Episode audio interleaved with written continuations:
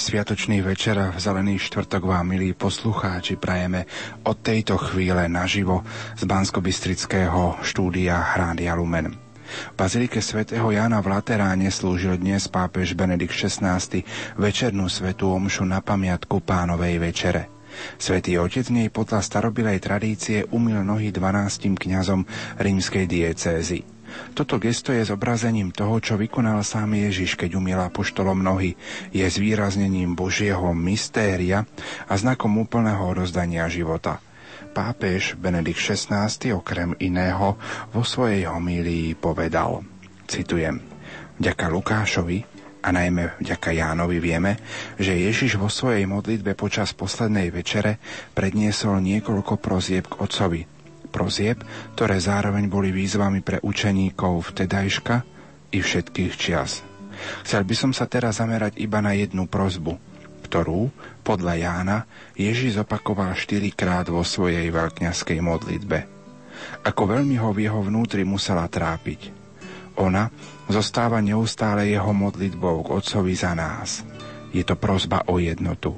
Ježiš vyslovene hovorí, že táto prosba neplatí iba pre vtedy prítomných učeníkov, ale i pre všetkých, ktorí v neho uveria. Prosí, aby sa všetci stali jedným, ako ty, Oče, vo mne a ja v tebe, aby svet uveril. Milí poslucháči, jednota kresťanov môže existovať jedine vtedy, keď kresťania budú intímne zjednotení s ním. S Ježišom.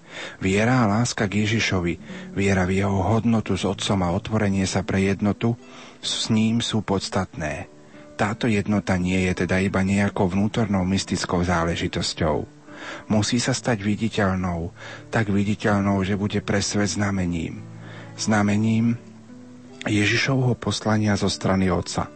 Preto má táto prosba v sebe ukrytý eucharistický význam, ktorý Pavol jasne ukazuje v prvom liste Korinťanom. A chlieb, ktorý lámeme, nie je účasťou na Kristovom tele, keďže je jeden chlieb, my mnohí sme jedno telo, lebo všetci máme podiel na jednom chlebe. S Eucharistiou sa rodí cirkev. My všetci jeme ten istý chlieb a príjmame to isté telo Pána a toto znamená, on otvára každého z nás niečomu väčšiemu od nás. On nás všetkých zjednocuje. Eucharistia je mystériom intimnej blízkosti a spoločenstva každého jednotlivca s Pánom a je v tom istom čase viditeľnou jednotou medzi všetkými. Týmito slovami, milí poslucháči, otváram našu dnešnú reláciu na Zelený štvrtok večer pod názvom Veľká noc očami Biblie. Dovolte mi, aby som štúdiu Rádia Lumen v tejto chvíli privítal nášho dnešného hostia, biblistu zo Spišskej kapituly docenta Františka Trstenského. František, prajem ti naozaj požehnaný zelenoštvrtkový večer. Ďakujem veľmi pekne, srdečne pozdravujem teba aj tu všetkých pracovníkov rádia, ako aj všetkých poslucháčov Rádia Lumen a želám všetkým požehnaný začiatok veľkonočného trojdňa. Tak trošku symbolicky sa vraciam do minulosti. Pred štyrmi rokmi sme spoločne slávili veľkonočné trojdnie vo farnosti Tvrdošín, kde som bol kaplánom a odkiaľ ty pochádzaš, takže symbolicky chceme pozdraviť aj túto farnosť na Orave a možno naozaj tak, ako sme prežívali ja vtedy moju, moju prvú takú kňazskú Veľkú noc, tak chceme opäť takto prežiť začiatok tohto veľkonočného trojdňa aj s našimi poslucháčmi. Stalo sa už tradíciou, že keď si hosťom v reláciách Duchovný obzor, tak úvodný vstup venujeme aktualitám z biblického sveta.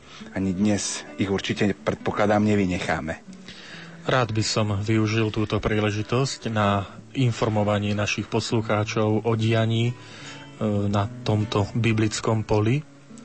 Um, najskôr je to taká aktivita, ktorá má taký širší rozmer a to je, že katolícke biblické dielo sa pridalo k výzve modlitieb za pakistánsku kresťanku Asiu Bibiovu, ktorá je vo väzení a je odsúdená na smrť pre údajné rúhanie sa ako, ako kresťanka. Včera, dvadsiateho apríla, bol ten deň takých medzinárodných modlitieb spojenia všetkých kresťanov práve za túto kresťanku. tak to je jedna tiež z takých aktivít, ktorá môže spájať, tak ako si aj ty v úvode e, zacitoval svätého Otca, ktorá spája kresťanov a vytvára jedno spoločenstvo okolo Pánovho stola. Dnešné rozprávanie o Eucharistii nám ukazuje, že tí, ktorí sa schádzame okolo Pánovho stola a príjmame jeho, jeho telo a krv, tak nemôže nám byť ľahostajný osud, život tých, ktorí rovnako pristupujú k tomuto Pánovmu stolu. To znamená, Eucharistia vždy, okrem toho vertikálneho rozmeru, toho napojenia na Boha ako na prameň a na vrchol duchovného života, v sebe obsahuje, ukrýva aj ten horizontálny rozmer, a to je ten ľudský. Jednoducho je to spoločenstvo bratov a sestier, ktorých spoločne vzývame jedného nebeského Otca. Z ďalších tých aktivít rád by som spomenul, um, aj týmto spôsobom vlastne aj pozdravil do Prešova jednak um, monsignora Jozefa Dugasa, kam som mal možnosť chodievať do farnosti Kráľovnej pokoja v Prešove na pôstne kázne. A spomínam to aj preto, že vidím v tom takú veľkú inšpiráciu, aj som sa dočítal, že je to aj na iných miestach, ale je to taká veľká inšpirácia aj do budúcna pre naše slovenské farnosti, uskutočňovať to, čo už je veľakrát v zahraničí bežnosťou, zaužívanou vecou, totiž cez pôstne adventné obdobie pozývať kazateľov do farností, aby, aby sa prihovorili veriacimi. Ja som vďačný, teda, ako som povedal, pánu dekanovi Dugasovi za to, že ma pozval, lebo aj pre mňa to bola veľmi pekná skúsenosť a bol som povzbudený, očarený aj tým záujmom, aj takou pozornosťou vyplývajúcou veriacich, vyplývajúcou aj z toho, že, že je to už tradícia. Myslím, že deviaty rok sa to už robieva a je to veľká inšpirácia pre, pre naše farnosti, aby sme aj týmto spôsobom sa oslovali o, o duchovnú obnovu, predovšetkým v týchto časoch, kde, kde ako si tak inštinkti, inštinktívne vyhľadávame to duchovné, ten duchovný pokrm, duchovný nápoj a veriaci častejšie a viackrát teda prichádzajú do chrámu práve z toho dôvodu, že chápu to pôstne obdobie ako obdobie obrodenia, ako, ako obdobie očistenia, načerpania duchovných síl v tom, v tom takom každodennom živote, tak práve to pôstne obdobie je takou, takým pozastavením sa. Um, Z katolicko-biblického diela v Rakúsku sme dostali aj takú smutnú správu o úmrtí doktora Norberta, Norberta Heslingera, ktorý bol asi tridsať rokov na čele ako koordinátor stredoeurópskeho subregiónu Katolíckej biblickej federácie.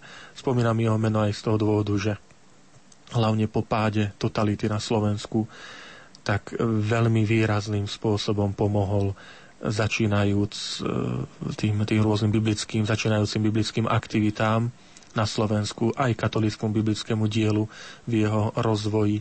Um, sme vďační naozaj jemu a cez jeho osobu aj všetkým tým, ktorí materiálne aj napríklad literatúrou, rôznymi aktivitami, prednáškami profesorov pomáhali pri rozbehu rôznych týchto biblických aktivít.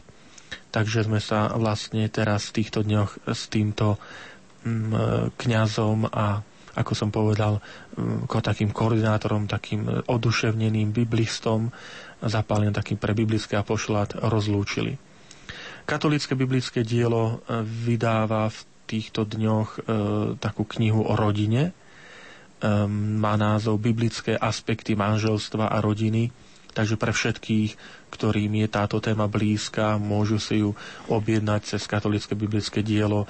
Vlastne sú to biblické texty jednotlivých biblistov zo Slovenska aj z Poľska so zameraním práve na poukázanie tých, tých biblických rozmerov chápania manželstva a rodiny.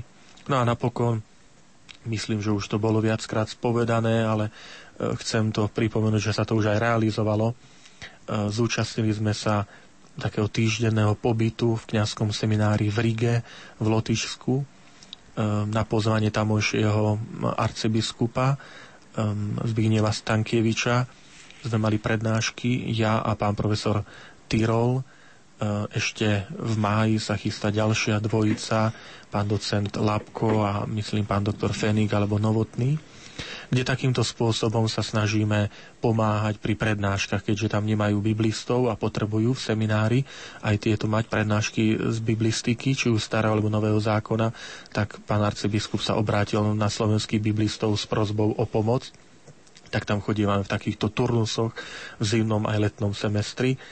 A tiež je to taká, chápeme to ako pomoc e, cirkvi, tak ako nám, bolo, e, ako nám bola poskytnutá pomoc v začiatkoch, ako som povedal, či literatúra, aj finančne, aj materiálne, aj profesormi, aj takým zázemím vytvoreným, tak chceme to odovzdávať ďalej tým, ktorí to potrebujú.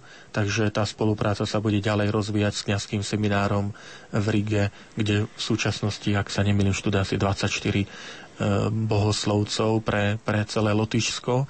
Lotyšsko je menšia krajina, má približne dva celé tri milióna obyvateľov, z toho asi tridsať percent sú, sú katolíci v štyroch diecézach a teda jedna arcidiecéza. Tak aj toto sú tie také aktivity posledné. O ďalších možno bude príležitosť rozprávať zase opäť v najbliž, pri najbližšom stretnutí. Toľko pohľad do týchto aktuálí. Čaká nás úvodná pieseň, komu ju budeme venovať. Využijem opäť tú príležitosť, aby som e, ju venoval do Prešova aj veriacím, aj kňazom tamojším, aj teda či už e, pánu dekanovi alebo pánom kaplánom, jeho spolupracovníkom vo farnosti Kráľovnej pokoja. Úvodnú pieseň chceme však venovať aj všetkým kňazom, pretože Zelený štvrtok je naozaj dňom, kedy bola ustanovená Eucharistia a kňazstvo. Lásku Zeleného štvrtku vám dnes večer vyprosuje aj vysielací tým, majster zvuku Richard Švarba, hudobná redaktorka Diana Rauchová a moderátor Pavol Jurčaga. Nech sa vám príjemne počúva.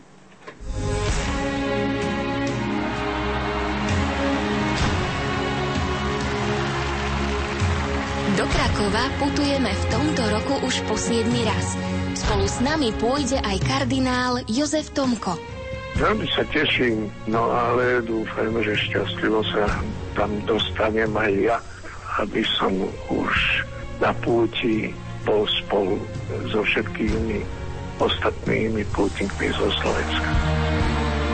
Nenechajte si újsť príležitosť ďakovať spolu s nami za dar slovanského pápeža, hovorí biskup Stanislav Stolárik. Rozhodne pozývam všetkých z duchovnej rodiny Rádia Lumen na túto púť a ja myslím si, že v tomto roku padne určitý rekord a že tam príde najviac pútnikov poďakovať Pánu Bohu za tento veľký dar pápeža a potom jeho blahorečenia. Všetkých veľmi srdečne do Lagievník pozývam. V sobotu štrnásteho mája sa rozhlasová rodina Rádia Lumen stretne v Sanktuáriu Božieho milosrdenstva v Krakove.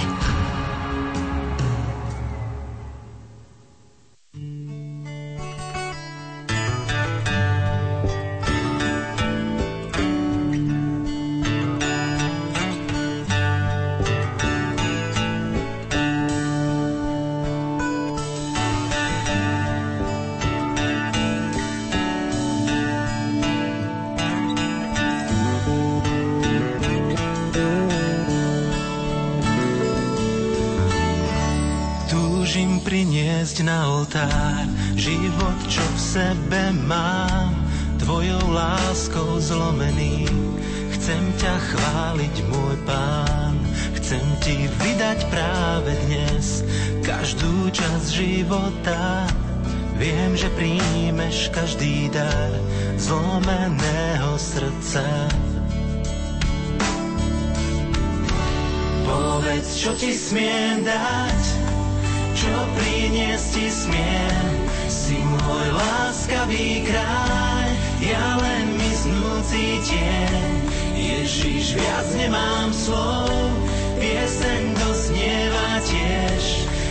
Keď nehodný som, chcem ti niečo priniesť. Možno len tichý plač, len bolesť, čo mám. Svoju hĺbku srdca ti dám, môj láskavý Pán.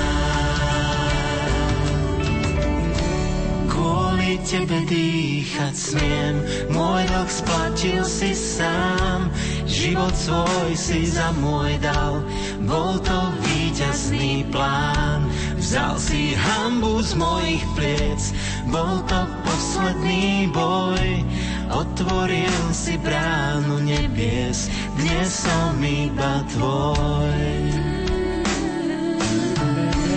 Povedz, čo ti smiem dať, čo priniesť ti smiem, si môj láskavý kráľ, ja len miznúci deň.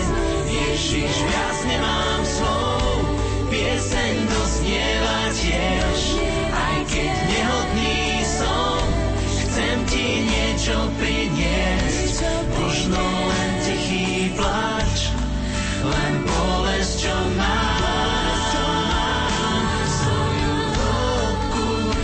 Sa ti dám, môj láskavý Pán.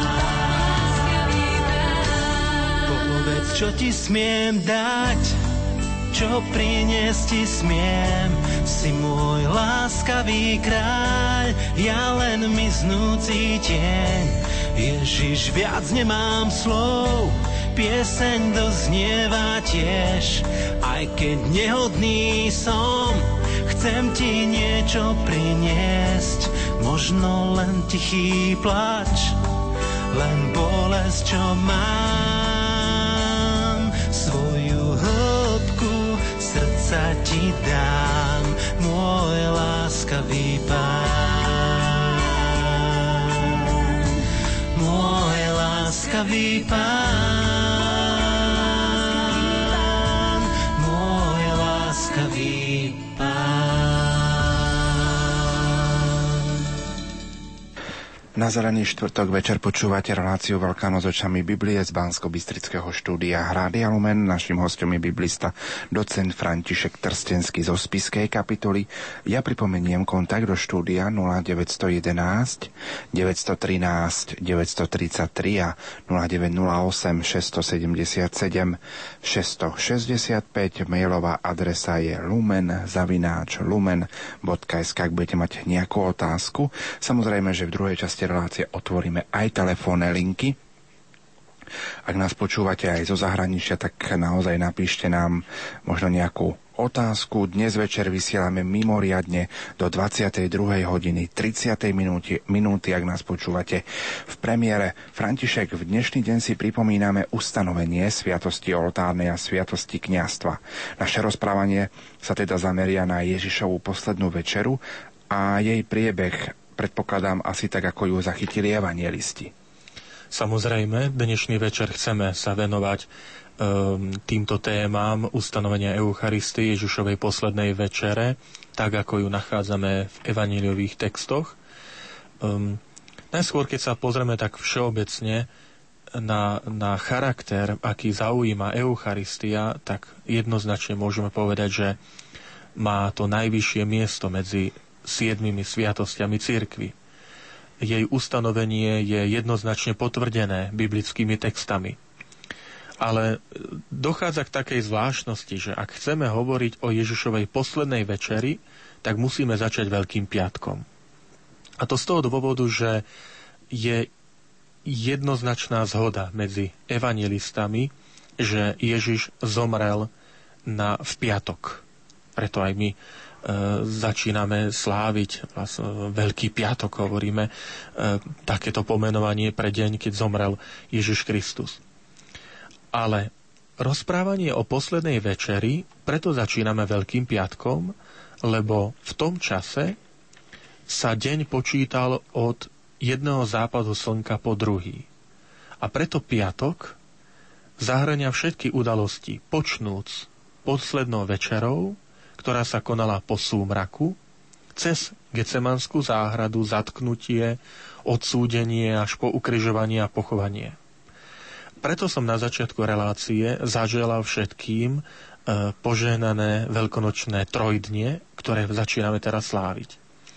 Aj toto by som rád vysvetlil, lebo niekedy tak ľudovo sa stretávame s problémom, že sa pýtajú veriaci alebo niekedy neveriaci, že prečo sa hovorí trojdnie, keď štvrtok, piatok, sobota, nedeľa sú vlastne štyri dni. Ale je to z toho dôvodu, že až štvrtok večer sa začína sláviť to trojdnie a štvrtok večer je už podľa toho chápania, počítania nasledujúcim dňom. To znamená, aj k pochopeniu Ježišovej eucharistickej, tej slávnosti alebo poslednej večere, je potrebné ju chápať v spojení s obetou na kríži, na Veľký piatok. Vtedy nachádzam tú plnosť. To znamená, každé slávenie Eucharistie je sprítomnením Ježišovej obety na kríži. A vlastne tu si to uvedomujeme, že dnešným súmrakom, dnešnou večernou slávnosťou aj v mnohých chrámoch, ale hlavne keď chceme hovoriť o Ježišovej poslednej večeri, tak to už vidíme na prepojenie, že sa odohráva v rámci toho počítania jedného dňa aj Veľkého piatku. Ježiš je pochovaný ešte pred súmrakom Veľkého piatku. To znamená ešte pred začiatkom soboty. A to je tiež ďalšie vysvetlenie, že aj na jednej strane samozrejme ten liturgický jazyk je trošku iný, ale rešpektuje aj tie biblické texty, ktoré hovoria, že Ježiš bol tri dni v hrobe, lebo v piatok bol pochovaný ešte pred súmrakom, to je prvý deň, v sobotu celý deň v hrobe a až v sobotnú večer sa zač- môže sláviť večerná vigília po súmraku a Ježiš stal v nedeľu ráno. Takže to je ten tretí deň. Takže aj liturgia, hoci je veľakrát pružná, liturgický, to chápanie liturgický čas je trošku odlišné, nemusí byť chronologicky také dôsledné, ako by sme, ako sa to vyžaduje pri niektorej faktografii, ale predsa rešpektuje tie zákonitosti biblického textu. Ježiš ustanovil Eucharistiu v rámci stolovania. Má stolovanie, respektíve hostina, nejaké miesto v tomto Ježišovom ponímaní? V mentalite toho východného človeka, v mentalite biblického človeka vždy bolo a zostáva stolovanie viac, než len prijatie pokrmu.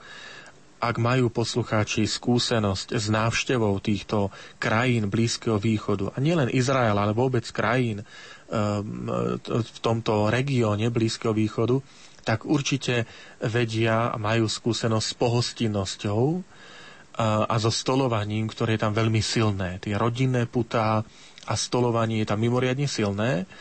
Jednoducho stolovanie je znakom pokoja, dôvery, priateľstva medzi spolustolujúcimi. Evanielia predstavujú Ježiša ako toho, ktorý stoloval s hriešnikmi a ľuďmi, ktorými spoločnosť pohrdala. Skutočnosť, že Ježiš s nimi si sadá za jeden stôl, je znamením, že aj im je ponúknutá Božia spása, Božie požehnanie a, a zároveň aj Božie odpustenie. Toto vyvoláva e, pohoršenie, toto vyvoláva odmietnutie zo strany, zo strany e, vtedajších židovských autorít, ktorí namietajú Ježiša, Ježišovi, prečo stoluješ s hriešnikmi, prečo stoluješ s mýtnikmi. Pretože týmto spôsobom im Ježiš ukazoval, že aj oni sú pozvaní do Božej blízkosti. Um, za jeden stôl si nesadáme s niekým, s kým si nerozumieme, alebo s kým, nás, s kým máme opačné názory. Naopak, sadáme si za stôl s tým, s ktorými zdieľame isté rovnaké hodnoty. A Ježiš týmto stolovaním, ktoré za jeho života, života evanjelisti ukazujú, že boli veľmi časté, že prijímal e, tieto pozvania na, na hostiny, že prijímal pozvania do domu, e, aby sa zúčastnil stolovania, tak týmto ukazoval e, to prijatie z Božej strany. Zároveň Ježiš počas stolovania, a dnes to osobitne si uvedomujeme a prežívame v tento večer, e, ukazuje aj svoju úlohu sluhu, otroka, tiež počas stolovania, keď učeníkom umie nohy. Ježiš v mnohých podobenstvách používa obraz o hostine, o nebeskej hostine. A teda celkom je pochopiteľné, že, že prví kresťania zachovali tento rozmer a aj lámanie chleba, ako nazývajú Eucharistiu, ako nazývajú svätú omšu, situovali, umiestnili do atmosféry stolovania. Sprítomňovali to, čo robil Ježiš a čo im prikázal robiť na svoju pamiatku. Vidíme tu súvis, ktorý dnes je potrebné znova pripomínať, a to je súvis medzi stolovaním, ktoré je v chráme, v kostole, lebo aj tam sme účastní tej nebeskej hostiny, ktorú je sprítomňovaná, ktorú sprítomňuje svätá omša, ale zároveň to prenesenie toho rozmeru stolovania do našich rodín, ktoré si ešte dnešný večer budeme rozprávať, že Ježiš neslávil poslednú večeru v chráme. Slávil ju súkromí, slávil ju so svojimi učeníkmi. A to je veľký príklad pre nás a pre naše rodiny, aby aj naše stolovania neboli len o nasýtení sa, ale aby boli aj vyjadrením priateľstva, vyjadrením pokoja, rodinného pokoja, dôvery, ktorá panuje a má byť prítomná medzi členmi rodiny. Možno v tejto chvíli by sme chceli pozdraviť aj všetkých našich poslucháčov, ktorí cestujú do svojich domovov e, na sviatky.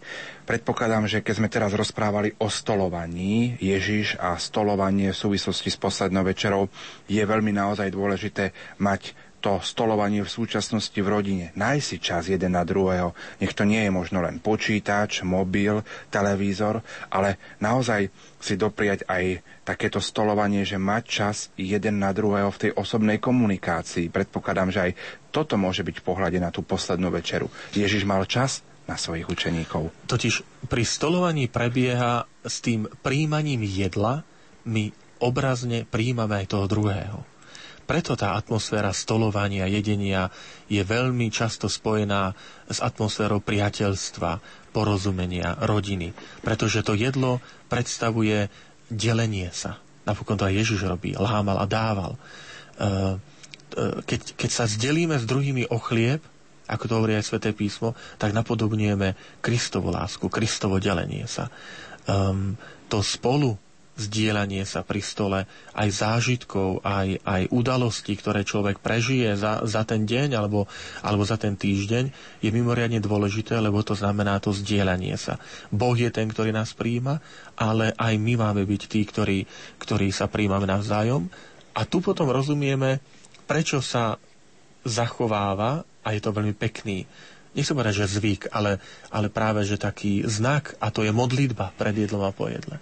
Lebo každá modlitba pred jedlom a po jedle nás práve upozorňujú, že, že to je Božie požehnanie, to je Boží dar. Nie len to jedlo je Boží dar, ale aj my, ktorí sa okolo toho stola stretávame.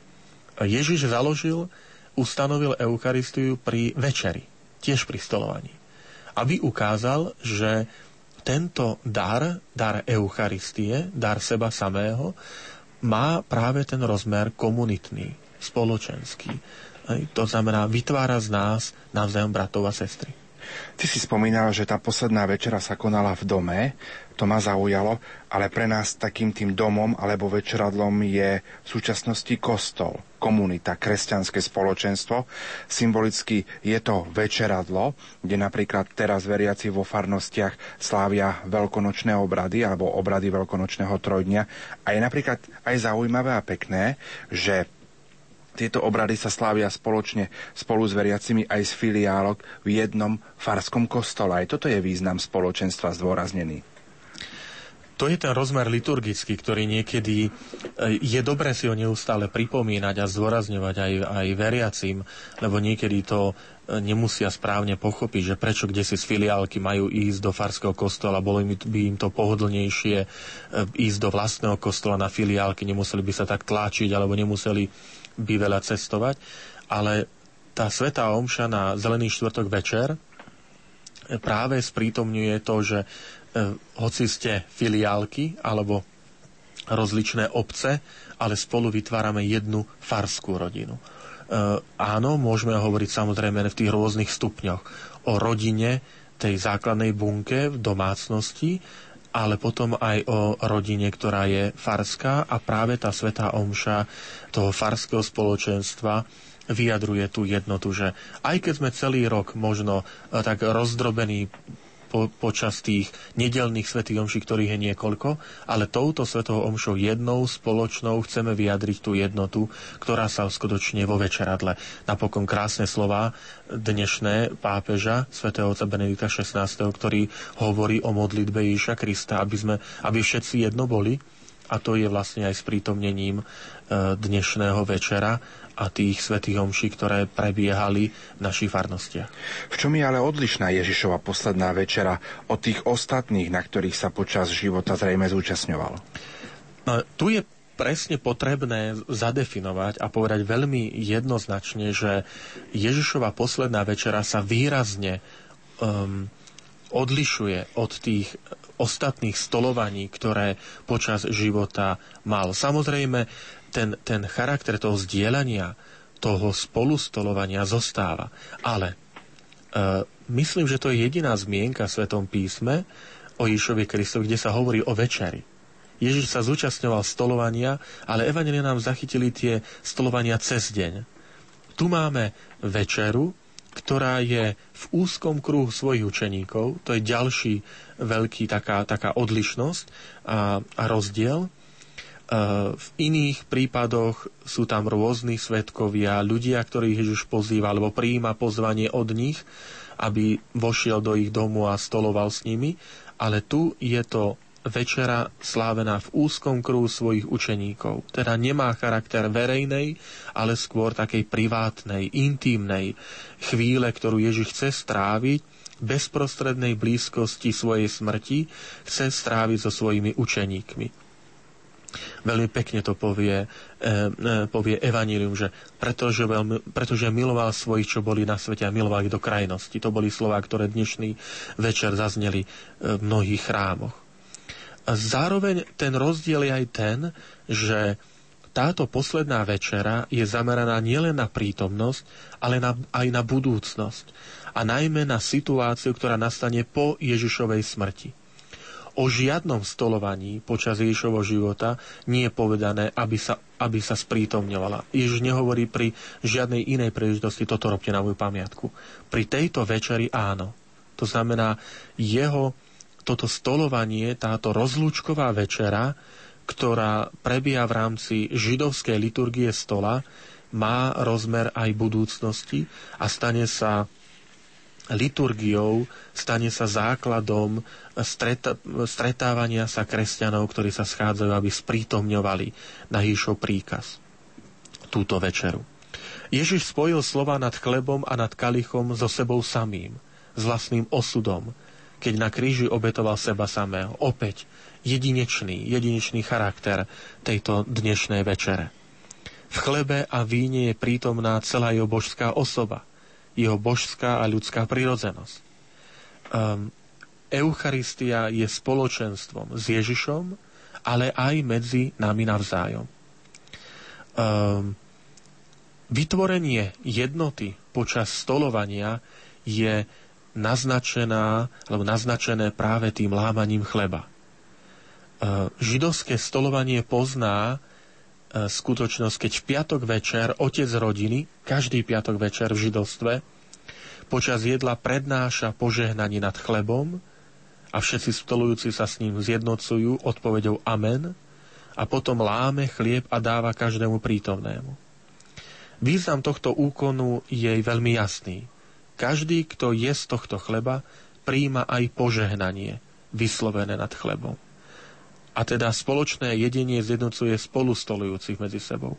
A podobne to platí pre slová požehnanie nad kalichom, ktoré takisto otec rodiny prednáša um, a potom dáva všetkým prítomným. A kto pije z tohto kalicha, prijíma požehnanie vyslovené nad kalichom. A teda Ježiš, keď vyslovil slova nad chlebom a nad vínom, ktoré sú jeho telom a krvou, ktorá sa obetuje za všetkých, tým odovzdáva učeníkom podiel na svojom vlastnom osude. A preto rozumieme, prečo pri svätej omši po premenení kňaz povie hľa tajomstvo viery, alebo vyznajme tajomstvo viery, a my povieme smrť tvoju, Pane, zvestujeme a tvoje zmrtvých stanie vyznávame. Prečo? Lebo každé takéto naše stolovanie na svätej omši je účasťou na Ježišovom osude a na jeho obeti na kríži. Preto je to prepojenie smrť tvoju, Pane, zvestujem a tvoje zmrtvých stane vyznávame. A teda Eucharistia nás práve uschopňuje, nás uspôsobuje, aby sme mali podiel na tejto Ježišovej vykupiteľskej smrti a zároveň nás jednocuje aj medzi sebou. My si v tejto chvíli, milí poslucháči, trošku zahráme, pripomeniem kontakt do štúdia nula deväť jedna jedna, deväť jedna tri, deväť tri tri a nula deväť nula osem, šesť sedem sedem, šesť šesť päť, mailová adresa lumen zavináč lumen.sk.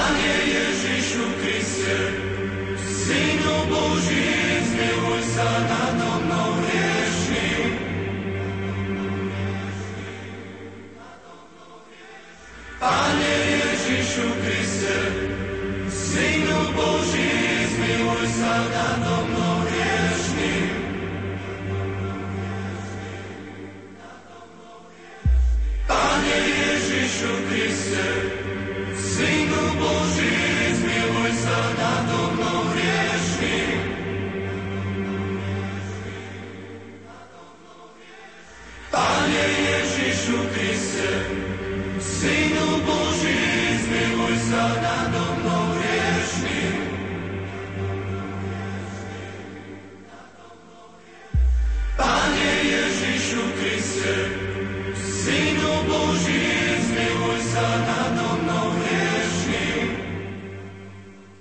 Na zelený štvrtok večer, milí poslucháči, počúvate reláciu Veľká noc očami Biblie. Naším hostom je biblista zo Spišskej kapituly docent František Trstenský. František, Ježiš slávil poslednú večeru v predvečer židovských sviatkov Veľkej noci. Jestvuje nejaká spojitosť s týmito židovskými sviatkami? Jestvuje a je veľmi hlboká.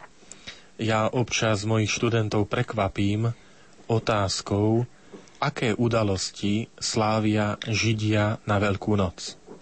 A žiaľ, niekedy oni ma mňa prekvapia odpoveďou smrť a zmrtvých staní Ježiša Krista. Tak ja sa na nich tak pozriem, vravím, židovský národ, páni a dámy, počúvajte, čo sa vás pýtam otázku. Um, tento sviatok Veľkej noci v, pôvodne nie je kresťanský. Svia, slávnosť Veľkej noci, aj ten názov Veľká noc, po hebrejsky Pascha alebo Pesach, je sviatkom židovského národa a mal práve v židovstve osobitné postavenie. Slávi sa raz v roku a predstavuje vrchol celého roka, pričom takú os- osobitnú kategóriu alebo pozornosť má práve židovská večera, veľkonočná večera. Čo si Židia týmto sviatkom Veľkej noci pripomínali? Pripomínali si, je to také ohliadnutie za minulosťou, keď izraelský národ bol v Egypte, v otroctve a Boh ich zázračne vyslobodil pod vedením Mojžiša z egyptského otroctva. Ich príbytky boli v tú noc poznačené krvou baránka, boli tak zachránení pred Božím zásahom a pred záhubou a v tú noc ich Boh vyviedol z otroctva na slobodu. V tú noc jedli pečeného baránka, jedli nekvasené jedlo, pretože nestihlo vykysnúť cesto. A na pamiatku toho, tohto vyslobodenia z egyptského otroctva, tak každý rok Židia slávia Veľkú noc. Preto každé slávenie Veľkej noci pre židovský národ je obhliadnutím sa do minulosti. Boli sme kedysi otrokmi v Egypte. Dodnes to takto robia, že hovoria v množnom čísle v prvej osobe. My sme boli kedysi otrokmi. To stotožnenie sa s, tou, s tými dejinami, s tou históriou, oni sa takto, takýmto spôsobom to sprítomňujú. A Boh nás vyslobodil. Čiže nehovoria, kedysi boli naši otcovia a nás sa to nedotýka, ale si uvedomujú, že to, že my dnes môžeme sláviť Veľkú noc, je preto, lebo Boh nás vyslobodil z otroctva. A zároveň tá židovská večera je vždy aj pohľadom do budúcnosti, lebo vyslobodenie z egyptského otroctva je predobrazom definitívnej slobody. Počas noci slávenia veľkonočnej večere podľa židovského presvedčenia príde Mesiáš. Veľmi pekne to hovorí svätý Hieronym už v štvrtom, v piatom storočí, keď hovorí, že, že je zvykom u Židov, aby v noci, keď boli vyslobodení z Egypta, si pripomínajú aj príchod Mesiáša. Očakávanie Mesiáša. Židovská tradícia do tejto Veľkej noci kladie, že sa štyri udalosti stali v noci zo štrnásteho na pätnásteho Nisan. štrnásteho a pätnásteho Nisan je noc, keď sa slávi veľkonočná večera. To si ešte povieme. A oni hovoria, že tou prvou nocou je noc, keď bol stvorený svet. Čiže každá Veľká noc je pripomenutím stvorenia. Druhou je noc, keď Boh uzavrel zmluvu s Abrahámom. Treťou nocou je noc, keď Boh vyslobodil izraelský národ z Egypta a štvrtou bude noc príchodu Mesiáša. To je taký iste symbolický rozmer, ktorý v sebe ukrýva táto veľkonočná večera a vôbec slavenie Veľkej noci. Ešte pre doplnenie využijem možnosť. Slávenie Veľkej noci je pohyblivý sviatok. To znamená, riadi sa podľa, podľa e, fáz mesiaca. V židovstve Veľká noc sa slávi po, na, na prvý jarný spln mesiaca. Vtedy pripadá tá noc zo štrnásteho na pätnásteho Nisan. Napokon čosi podobné prevzala aj kresťanská tradícia. Kresťanská Veľká noc sa slávi v nedeľu, ktorá je po prvom jarnom splne mesiaca. Preto veľakrát židovská Veľká noc a kresťanská Veľká noc sa navzájom prekrývajú. Len kým Židia slávia nasledujúcich potom aj sedem dní a tá prvá veľká no, veľkonočná večera je v deň splnu, tak tá kresťanská je zase najbližšiu nedeľu, ktorá je po splne mesiaca, nazývame, že je veľkonočnou nedeľou. V súvislosti s tým, čo hovoríš, predpokladám, bolo aj prvé čítania, čítanie dnešnej večernej svätej omše z knihy Exodus, kde sme čítali, že Pán povedal Mojžišovi a Áronovi, tento mesiac bude pre vás začiatočným mesiacom, prvým mesiacom v roku. A celé izraelské pospolitosti povedzte, v desiaty deň tohto mesiaca nech si každý zaobstará baránka pre svoju rodinu, baránka pre každý dom, ak je rodina menšia a nevládala by zjesť baránka, nech sa spojí so susedom, čo býva jeho domu najbližšie, podľa počtu osôb, koľko stačí na zjedenie baránka, ďalej sú už tie samotné predpisy mm-hmm. o veľkonočnej večeri a na záver, kde čítame, tento deň bude pre vás pamätný a budete ho sláviť ako sviatok Pána, z pokolenia na pokolenie ho budete sláviť po všetky veky. Áno, a tento sviatok je jeden z tých predpísaných pútnických sviatkov, z troch pútnických sviatkov, kedy každý dospelý Žid mal povinnosť urobiť si púť do Jeruzalema. Jeden bol teraz na Veľkú noc, potom ďalší je na sviatok Turíc, alebo po hebrejsky sviatok týždňov, Šavuot, a tretí je na jeseň, a to je sviatok stánkov. Ehm, zaujímavosťou je, že e, keď si spomínal, že toľko, aby, ak nevládzu ho zjesť, aby sa spojili a so susednou rodinou, tak neskôr židovstvo poznalo aj počet. Minimálny počet na slávenie židovskej večere bol desať ľudí, desať mužov. Hej, mužov muselo byť. A to, to zapadá aj do toho slávenia Ježišovej večer, kde, má, kde sú muži, má dvanástich apoštolov, hej, ale židovstvo poznalo ten predpis, že ak je menej ako desať, tak je, bolo potrebné sa spojiť s ďalšou rodinou, tak aby ten počet bol dosiahnutý. Vravili sme si, že Ježiš teda slávil poslednú večeru v atmosfére židovského sviatku Veľkej noci. Mohol by si našim poslucháčom priblížiť, akým spôsobom prebiehalo jej slávenie v židovskom národe?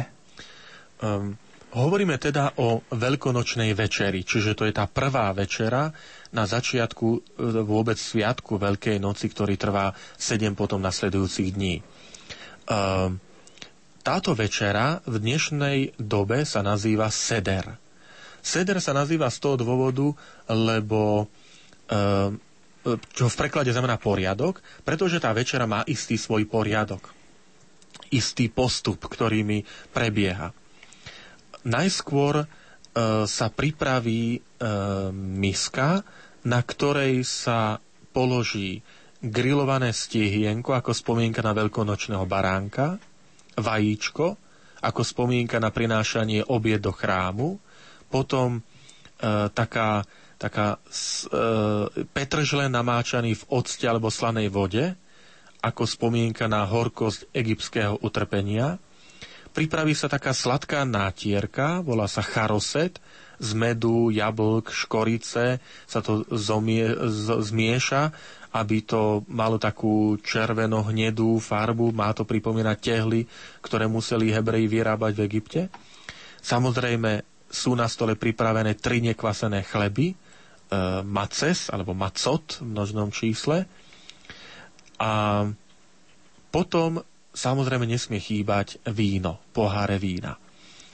Počas celého stolovania, ktoré trvá niekoľko hodín, nie je to len nejaká polhodinka alebo hodinka, ale trvá to skutočne niekoľko hodín, sa postupne pijú štyri poháre vína.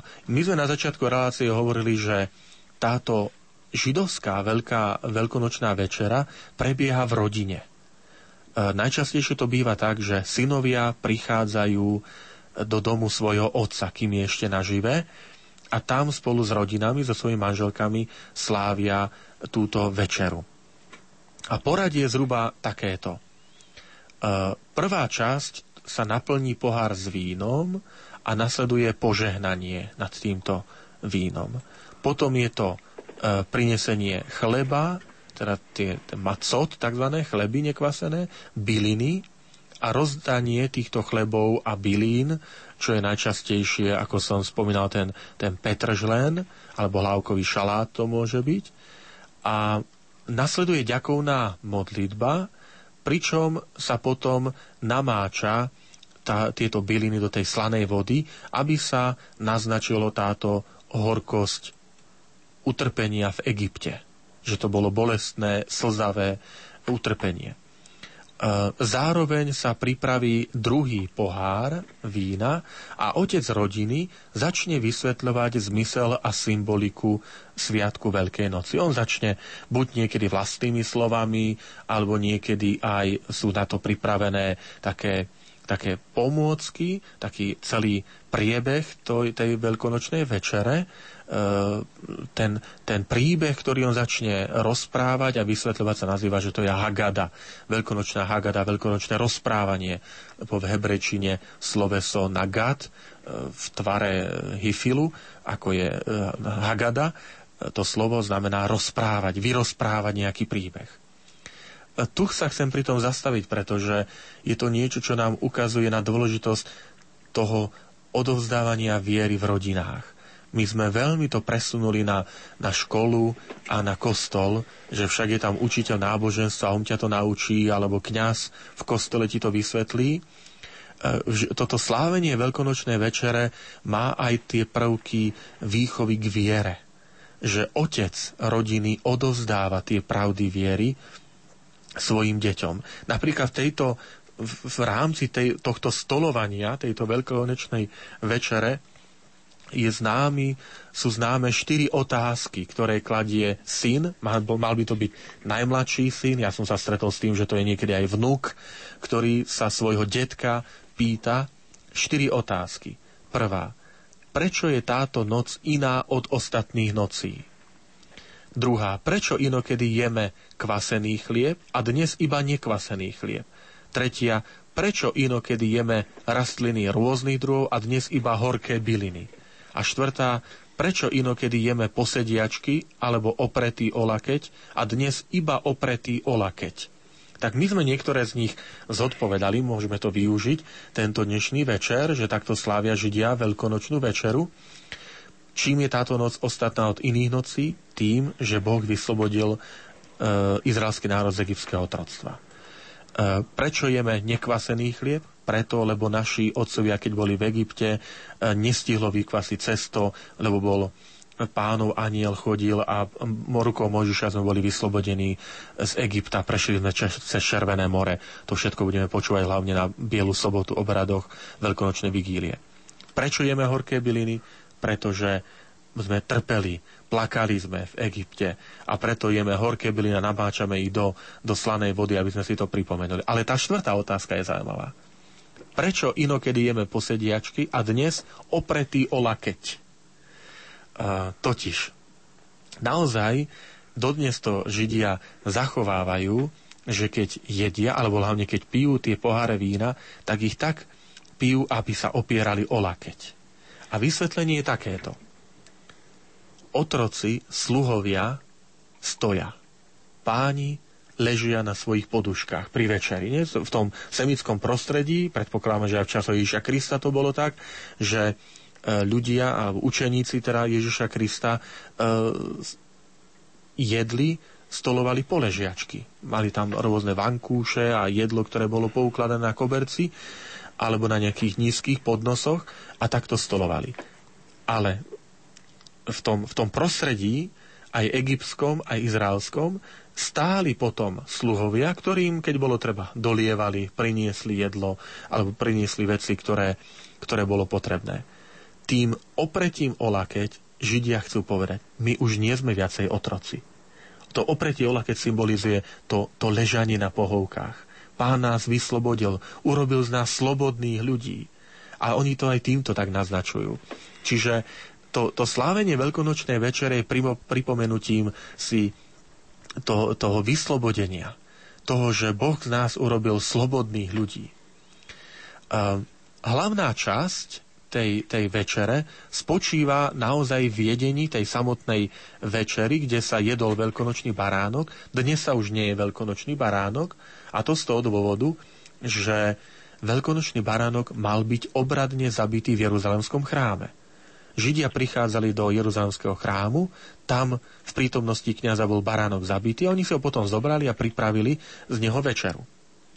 Ale dnes už Jeruzalemský chrám nejestvuje, tak nemôžu podľa predpisov Mojžišovho zákona ten, ten, tohto baránka zabiť v chráme a tak ho len symbolicky majú prítomného, ale ho nejedia. Počas tohto stolovania sa spieval potom v istých častiach žalmy stotrinásť až stoosemnásť, takzvaný Halel. Volajú sa to Halelujové verše, pretože všetky začínajú slovom Aleluja. Tak kvôli tomu. A posledný, celé to bolo zakončené tým štvrtým pohárom vína, ktorý niekedy sa nazýva, že aj mesiánsky, alebo takým, takým očakávaním Mesiáša. A týmto sa veľkonočná večera skončila. Čiže toto bol zhruba, zhruba veľmi stručne, veľmi krátko načrtnutý priebeh takejto veľkonočnej večere. Asi ako mohla prebiehať. Určite musíme povedať, že my nevieme s určitosťou povedať, ako prebiehala tá veľkonočná večera v časoch Ježiša Krista. Či mala presne takéto poradie, či tam presne boli tie jednotlivé časti takto zachované. Isté je, že bolo tam, bolo tam pitie vína, jedenie nekvasených, nekvaseného chleba, pravdepodobne aj tie horké byliny namáčané, namáčané v slanej vode, ale to presné poradie dnes je už ťažké rekonštruovať, pretože tie pramene z toho obdobia pred Ježišom alebo toho prvého storočia v čase Ježiša Krista nemáme, okrem evanjeliových správ. František, a toto je obrad Židov, ale slávili Ježiš poslednú večeru týmto spôsobom? Toto bude asi naj, najväčšia časť dnešného rozprávania. Totiž stojíme tu pred obrovskou ťažkosťou, že my vieme, že Ježiš slávil večeru, pri ktorej ustanovil Eucharistiu. Vieme, že to bola jeho posledná večera pred smrťou v kruhu svojich učeníkov a že táto večera mala jedinečný, neopakovateľný charakter. Tej rozlúčky, ako sme si povedali, v úzkom kruhu učeníkov, nebolo to bežné stolovanie s inými, bol to jedinečný charakter, lebo iba tu povedal slova premenenia nad chlebom a nad vínom, nikdy nie predtým, ale či ju slávil podľa židovských obradov, to znamená, či Ježišova večera v kruhu svojich učeníkov bola presne slávená podľa židovskej veľkonočnej večere, táto otázka nie je definitívne vyriešená. Máme totižto dva pramene. Máme jeden prameň, ktorý nám zachytávajú evangelisti Marek, Matúš a Lukáš, ktorí hovoria, že Ježiš slávil veľkonočnú večeru. A máme iný prameň, ktorý je evangelista Ján, ktorý nám taktiež hovorí, že Ježiš mal večeru, ale nehovorí, že to bola slavená podľa predpisov um, židovských, podľa židovských obradov alebo podľa židovských zvyklostí. Um, Ja by som rád na túto odpoveď, alebo ďalej pokračoval až po nejakej takej pauze, pretože sme veľa rozprávali a práve tam si potom povieme o, o tom, že ako vyriešiť otázku, aký charakter mala Ježišova posledná večera. Bola to slávená podľa židovských tradícií, alebo mala ob... iný jedinečný charakter a nešla úplne podľa židovských tradícií. Zvyklosti. Samozrejme, tam tie zvyklosti boli. To požehnanie chleba a vína, toto my v židovstve poznáme. To bolo vždy, že otec rodiny žehnal víno a, a chlieb. Čiže to bolo, poznáme stolovanie, takzvané chabura, stolovanie s priateľmi. To, to poznalo židovstvo. Ale či to bolo slávenie podľa veľkonočných tých zvyklostí, uvidíme, že tam sú tie rôzne pozície. František, nuž, čo ostáva tvoje prianie splniť? Trošku si zahráme, po pesničke sa tejto situácie a tohto bodu naozaj dotkneme.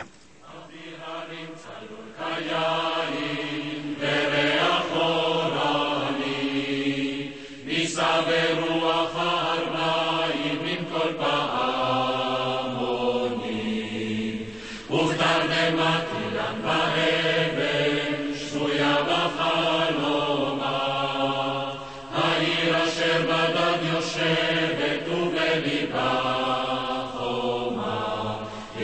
Jerusalem się zamach, Preszem nie poszedł, Preszem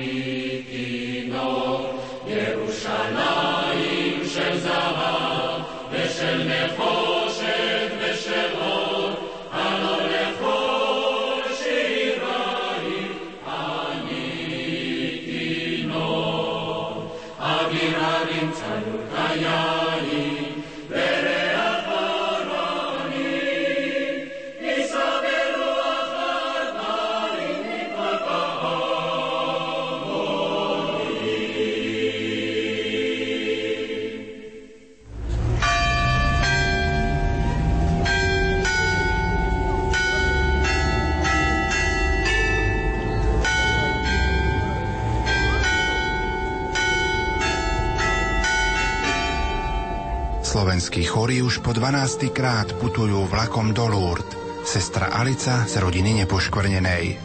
V Lourdoch budeme do srdca Matky Márie vkladať celý svet a zvlášť naše drahé Slovensko. Chceme vás vyzvať a poprosiť, aby sme spolu s vami mohli vytvárať jedno veľké spoločenstvo, ktoré sa bude modliť, prosiť a ďakovať. Priame prenosy a informácie z dvanástej slovenskej púte ponúkne vo svojom vysielaní aj Rádio Lumen. Svoj odkaz všetkým pútnikom posiela aj sestra Bernadeta Pánčiová. Do Lourdes nemôžem osobne a budem vás počúvať cez Rádio Lumen. A keď ja tam nebudem, že každý deň budem na vás spomínať. Nech vás žena, Otec, Syn, Duch Svätý, ale vždy aj dve ruky Pani Márie. Sledujte cestu chorých z rodiny Nepoškvrnenej do Lourdes v našom vysielaní v dňoch od piateho do trinásteho mája.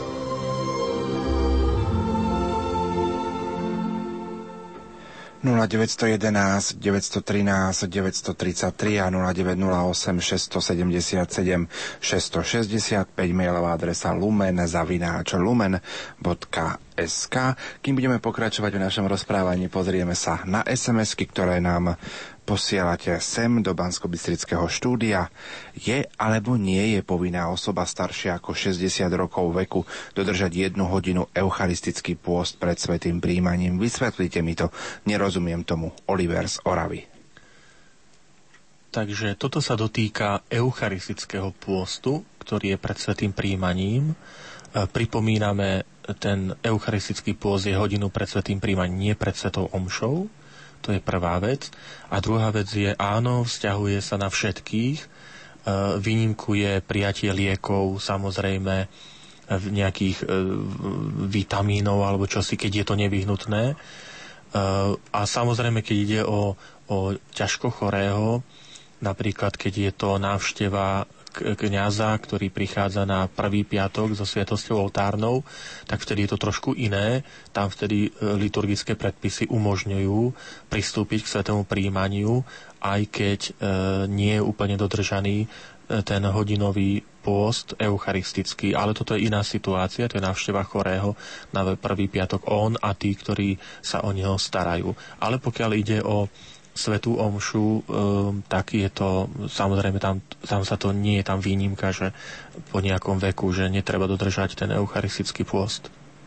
Ďalšia es em eska. Požehnaný večer, chcem sa poďakovať profesorovi Františkovi za prednášku v Černom Balogu na prvom kongrese Božieho milosrdenstva.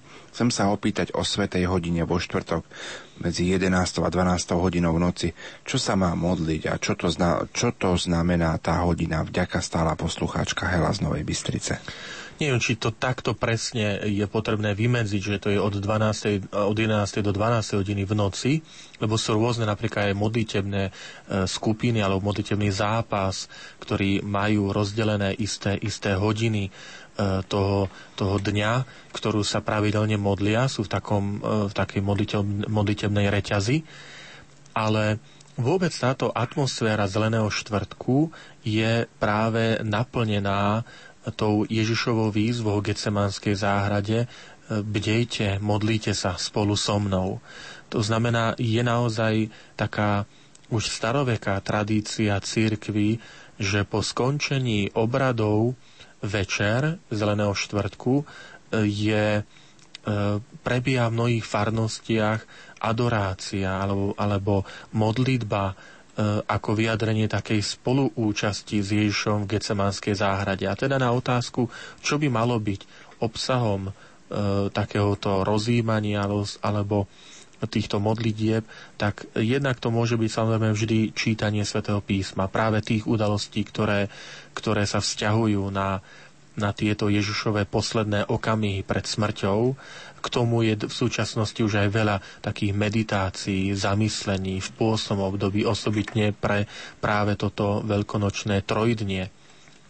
Alebo to môžu byť niektoré pobožnosti, niektoré modlitby, napríklad bolestného ruženca. Čiže tých, tých možností je tam veľmi veľa. Niektorí farnostiach robia aj, aj, aj nočnú, celonočnú takú adoráciu, také, také, také modlenie sa v kostole, kde, kde si to tak aj podelia na jednotlivé hodiny a, a pripravia si isté pásmo meditácií, rozjímania, modlitieb, či už rôzne skupiny mladých, starších, rodičov a tak ďalej, už každý ako môže, tak toto je zhruba tá náplň. Dôvodom alebo obsahom tohto rozjímania je, je vyjadriť tu také, také stotožnenie sa a solidaritu s Ježišom v Getsemanskej záhrade. Pochválený buď Ježiš Kristus. Pozdravujeme pána docenta Trstenského, prajeme mu požehnanú Veľkú noc, tešíme sa na lekcie od Divína, prajeme mu veľa zdravia, veriaci z Popradu. E, srdečne pozdravím aj ja všetkých veriacich do Popradu, kde chodievam e, približne raz do mesiaca na tieto stretnutia nad Svätým písmom. E, verím, že sa nám podarí stretnúť sa Uh, už teraz nie, ale určite v máji, tak ako býva zvykom, nad Evanjelium podľa Jána. A takisto požehnanú Veľkú noc prajem. Poslucháčka Katarína nám píše: mohli by ste porovnať aj slávenie dnešného sviatku v iných cirkvách? Um, tu sme trošku pri rozdielnom datovaní, pretože východné cirkvy uh, idú podľa juliánskeho kalendára a preto nie vždy sa prekrýva to slávenie Veľkej noci v katolíckej cirkvi s cirkvami východného obradu. Keď som bol v Jeruzaleme počas mojich štúdií, tak myslím, že len raz sa stalo, že, že sa to prekrylo, ale tie cirkvi, ako je napríklad kopská ortodoxná cirkev, sýrska ortodoxná cirkev, samozrejme pravoslávna, čiže my ju nazývame, že ruská, ale to je aj grécka ortodoxná cirkev, slávili v inom období. Oni majú zase svoju taký aj liturgický kalendár, aj priebeh liturgický, ktorý je odlišný. Priznám sa, že toto je skôr parketa pre, pre liturgistov, ktorí určite lepšie vedia vysvetliť tie, tie rozdielnosti medzi jednotlivými obradmi, ktoré jestvujú, čo sa týka slávenia. Ale ak môžem, môže to byť rozdielne, čo sa týka obradov, ale obsah je rovnaký. Všetky tieto kresťanské cirkvi si pripomínajú smrť a zmŕtvychvstanie Ježiša Krista. To je obsahom veľkonočných sviatkov a chcem poprosiť aj tak vyzvať našich poslucháčov, nebojme sa zaželať požehnané veľkonočné sviatky. Nie len šťastné a pokojné sviatky jary alebo neviem čoho, ale vyjadriť práve aj takým svojím postojom, že som veriaci človek a želám požehnané veľkonočné sviatky aj tým druhým. Pozerám do našej mailovej adresy lumen zavináč lumen bodka es ká, píše nám poslucháč Stano. Otec František, aké štyri otázky, myslím toľko ich kládol židovský syn otcovi, by ste navrhli pri veľkonočnom stolovaní kresťanských rodín? Ďakujem pekne poslucháčovi Stanovi. Aj trošku mi tak nahral, pretože snažíme sa aj dnešný večer zdôrazňovať to prepojenie tej liturgie, ktorú slávime v kostole, s liturgiou, ktorá by mala byť rodinnou liturgiou. Počas stolovania alebo slávenia tých našich obedov, večier, toho rozprávania, že nech má tam aj miesto ten, ten náboženský rozmer. Všimnime si, hlavne v Evanjeliu podľa Jána je viackrát ukázané, že Ježiš sa rozpráva s tými ľuďmi. Rozpráva sa s Nikodémom, rozpráva sa so Samaritánkou, rozpráva sa s uzdraveným slepého od narodenia, rozpráva sa s Máriou a Martou, rozpráva sa s neveriacim Tomášom. Viera, ktorá sa odovzdáva cez rozprávanie, cez, cez rozprávanie osobnej skúsenosti. A keď sa pýta, že, že aké otázky, alebo čo by mali rozprávať, domnievam sa, že obsahom by malo byť osobná skúsenosť s vierou. Čiže nie to, ako tak úsmene povie, že, poviem, že počul si, čo povedal pán farár na kázni, to sa týka aj teba. Alebo počula si, žena moja, čo hovorí kňaz, máš podľa toho žiť. Nie takto. Skôr hovoriť o vlastnej skúsenosti. Deti, ja som sa k viere dostal takto. Nás vychovávali takto. Takto som sa to snažil. Takto, takto je to pre mňa dôležité.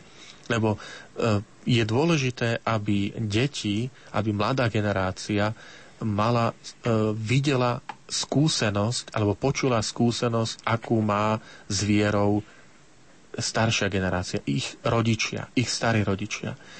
V tom zmysle tej, tej pozitívnej skúsenosti. Hej, aby, to nebolo, aby to nebolo rozprávanie o tom, že my sme museli stávať o štvrtej ráno a mama nás durila do kostola modliť sa a museli sme kľačať pri, pri, pri posteli a bolili nás kolená a aký, akýsi výčitok, ale práve toho, že čo, čo mi viera dáva, čo pre mňa znamená. Teda pre poslucháča Stana, ale nielen pre neho samozrejme, rozprávajme pri stole nielen o blížiacich sa majstrovstvách sveta v hokeji, ale aj náboženskú skúsenosť. My sme vypustili z tohto rozprávania o živote aj skúsenosť, rozprávania o skúsenosti viery. A predsa to je súčasť nášho života. Ešte jednu es em esku, kým budeme pokračovať ďalej, píše nám poslucháčka Eva. Aký kalendár mali, respektíve majú Židia, koľko mesiacov, dní a podľa čoho sa orientujú, keď majú sláviť štrnásteho. štrnásteho. Nisan? Samozrejme, moderná spoločnosť sa, sa riadí kalendárom, ktorý je aj, aj našim kalendárom, to znamená slnečným, aj my ho využívame, tristošesťdesiatpäť dní, aj štvrť, ale židovský náboženský kalendár, a tým sa slávi aj, alebo tým sa riadia aj sviatky, je lunárny, je mesačný. A to znamená, má dvestopäťdesiatštyri dní podľa fáz mesiaca a preto zhruba každé dva tri roky Židia do tohto kalendára pridávajú ešte trinásty mesiac, aby zase dosiahli tých, tých tristošesťdesiatpäť dní, e, tak ako je, aby to harmonizovalo so slnkom. Čiže židovský náboženský kalendár alebo ich liturgický kalendár je lunárny, je mesačný. A na otázku, kedy slávia, kedy vedia, že, že je ten štrnásteho pätnásteho Nisan, ako som povedal, jarný spln, prvý jarný spln mesiaca. Podobne je to aj v kresťanstve. V kresťanstve nemôže byť Veľká noc skôr, ako je dvadsiateho druhého marec, pretože dvadsiateho prvého marec je deň jarnej rovnoden... Dobre hovorím, rovnodennosti? Áno. rovnodennosti, to znamená, potom môže byť potom môže byť už Veľká noc a najneskôr môže byť dvadsiateho piateho apríla a d- teraz je to jeden z najneskorších termínov, dvadsiateho štvrtého apríl, e, pretože už potom je ďalší spln mesiaca. Hej, ako sme videli, že už vlastne dochádza do splnu mesiaca. Takže e, v tomto je riadenie sa podľa podľa e, mesiaca, podľa lunárnych fáz mesiaca. František, my sme spomínali, a približili obrad slávenia Židov, židovskej večere, pýtal som sa, či slávil Ježiš poslednú večeru takýmto spôsobom. To bolo ešte pred pesničkou. Mohli by sme v tomto rozprávaní už teraz trošku pokračovať? Uh, ideme pokračovať k tomu, čo sme hovorili. Uh, nadviažem na, na es em esku, ktorú tu vidím, že, že je tu aj názor, že ten deň slávenia poslednej večere mohla byť aj streda, alebo útorok, alebo aj iný deň. Práve k tomu sa chcem dotknúť v týmto, týmto rozprávaním. Uh, ako zopakujeme to, čo vieme s určitosťou. Ježiš slávil veľ, uh, poslednú večeru v u kruhu svojich učeníkov. Bola to večera. Máme však troch evangelistov, ktorí hovoria, že Ježiš slávil veľkonočnú večeru. To znamená, že ju slávil takým spôsobom, ako mali Židia vo zvyku sláviť veľkonočnú večeru. Aby sme si to priblížili, môžeme si teraz vypočuť ukážku z Evanjelia podľa Marka, kde nám práve budú tie, tie texty také výslovné rozprávať o tom, že títo evangelisti predpokladajú, že Ježiš slávil veľkonočnú več- svoju poslednú večeru na spôsob židovskej veľkonočnej večere. Takže budeme listovať vo Svätom písme Evanjelium podľa Marka, štrnásta kapitola, dvanásty až dvadsiaty šiesty verš. Za nás v Rádiu Lumen listovala kolegyňa Jana Verešová.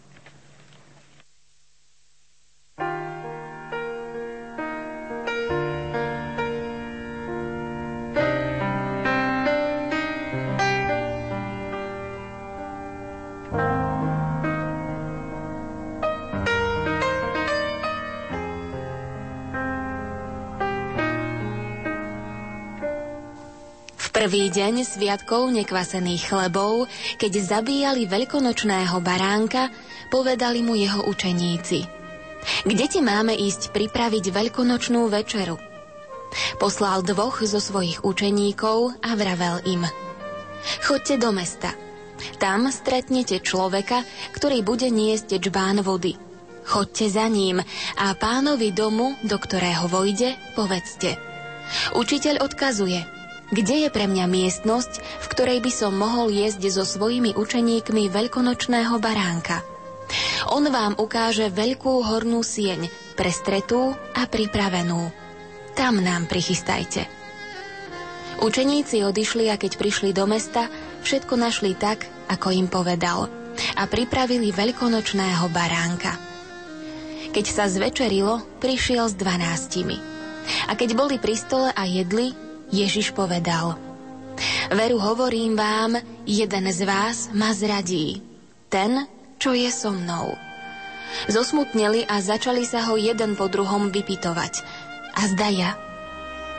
On im odpovedal: Jeden z dvanástich, čo so mnou namáča v mise. Syn človeka síce ide, ako je o ňom napísané, ale beda človekovi, ktorý zrádza syna človeka. Pre toho človeka by bolo lepšie, keby sa nebol narodil.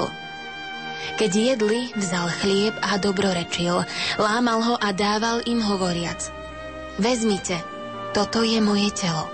Potom vzal kalich, vzdával vďaky, dal im ho a všetci z neho pili. A povedal im: Toto je moja krv novej zmluvy, ktorá sa vylieva za všetkých. Veru hovorím vám, už nebudem piť z plodu viniča až do dňa, keď ho budem piť nový v Božom kráľovstve. Potom zaspievali chválospev a vyšli na Olivovú horu. Tak to bola zvuková nahrávka. František, z textu vyplýva, že Ježiš slávil veľkonočnú večeru a jedol veľkonočného baránka. Áno, tento biblický text a na neho nadväzujúce evanielia Matúšova a Lukášov, lebo Matúšova a Lukášov evanílium vychádza z Markovho evanielie, čo sa týka aj štruktúry, aj, aj mnohých obsahov, tak tento biblický text ukazuje a obsahuje údaje, že išlo o židovskú večeru. Zabitie baránka sa konalo v Jeruzalemskom chráme ale veľkonočná večera sa konala v domoch v Jeruzaleme. Spievať chválospev, ten Halel, patrilo jedine k zakončeniu veľkonočnej večere, nepatrí k zakončeniu iného stolovania. Rovnako učeníci hovoria o úzkom okruhu Ježišových apoštolov, učeníkov. To znamená, my tu máme silné také, také znaky, že Ježiš mohol sláviť teda tú svoju večeru podľa zvyklostí židovskej večere. Hovorí sa tam o veľkonočnom baránkovi, veľkonočnej večeri. František hovoril si, že nie je úplne zodpovedané, či Ježiš slávil poslednú večeru podľa židovskej veľkonočnej večere. Tak teda v čom je problém? Problém je evanjelista Ján. Evanjelista Ján predstavuje veci odlišným spôsobom a my ich nemôžeme prehliadnúť, jednoducho musíme ich rešpektovať, že, že je tu evanjelista Ján, ktorý hovorí, že Židia pri procese s Ježišom, to už je piatok ráno, keď sú pred Pilátom, nevošli k Pilátovi, aby sa nepoškvrnili a mohli jesť veľkonočného baránka.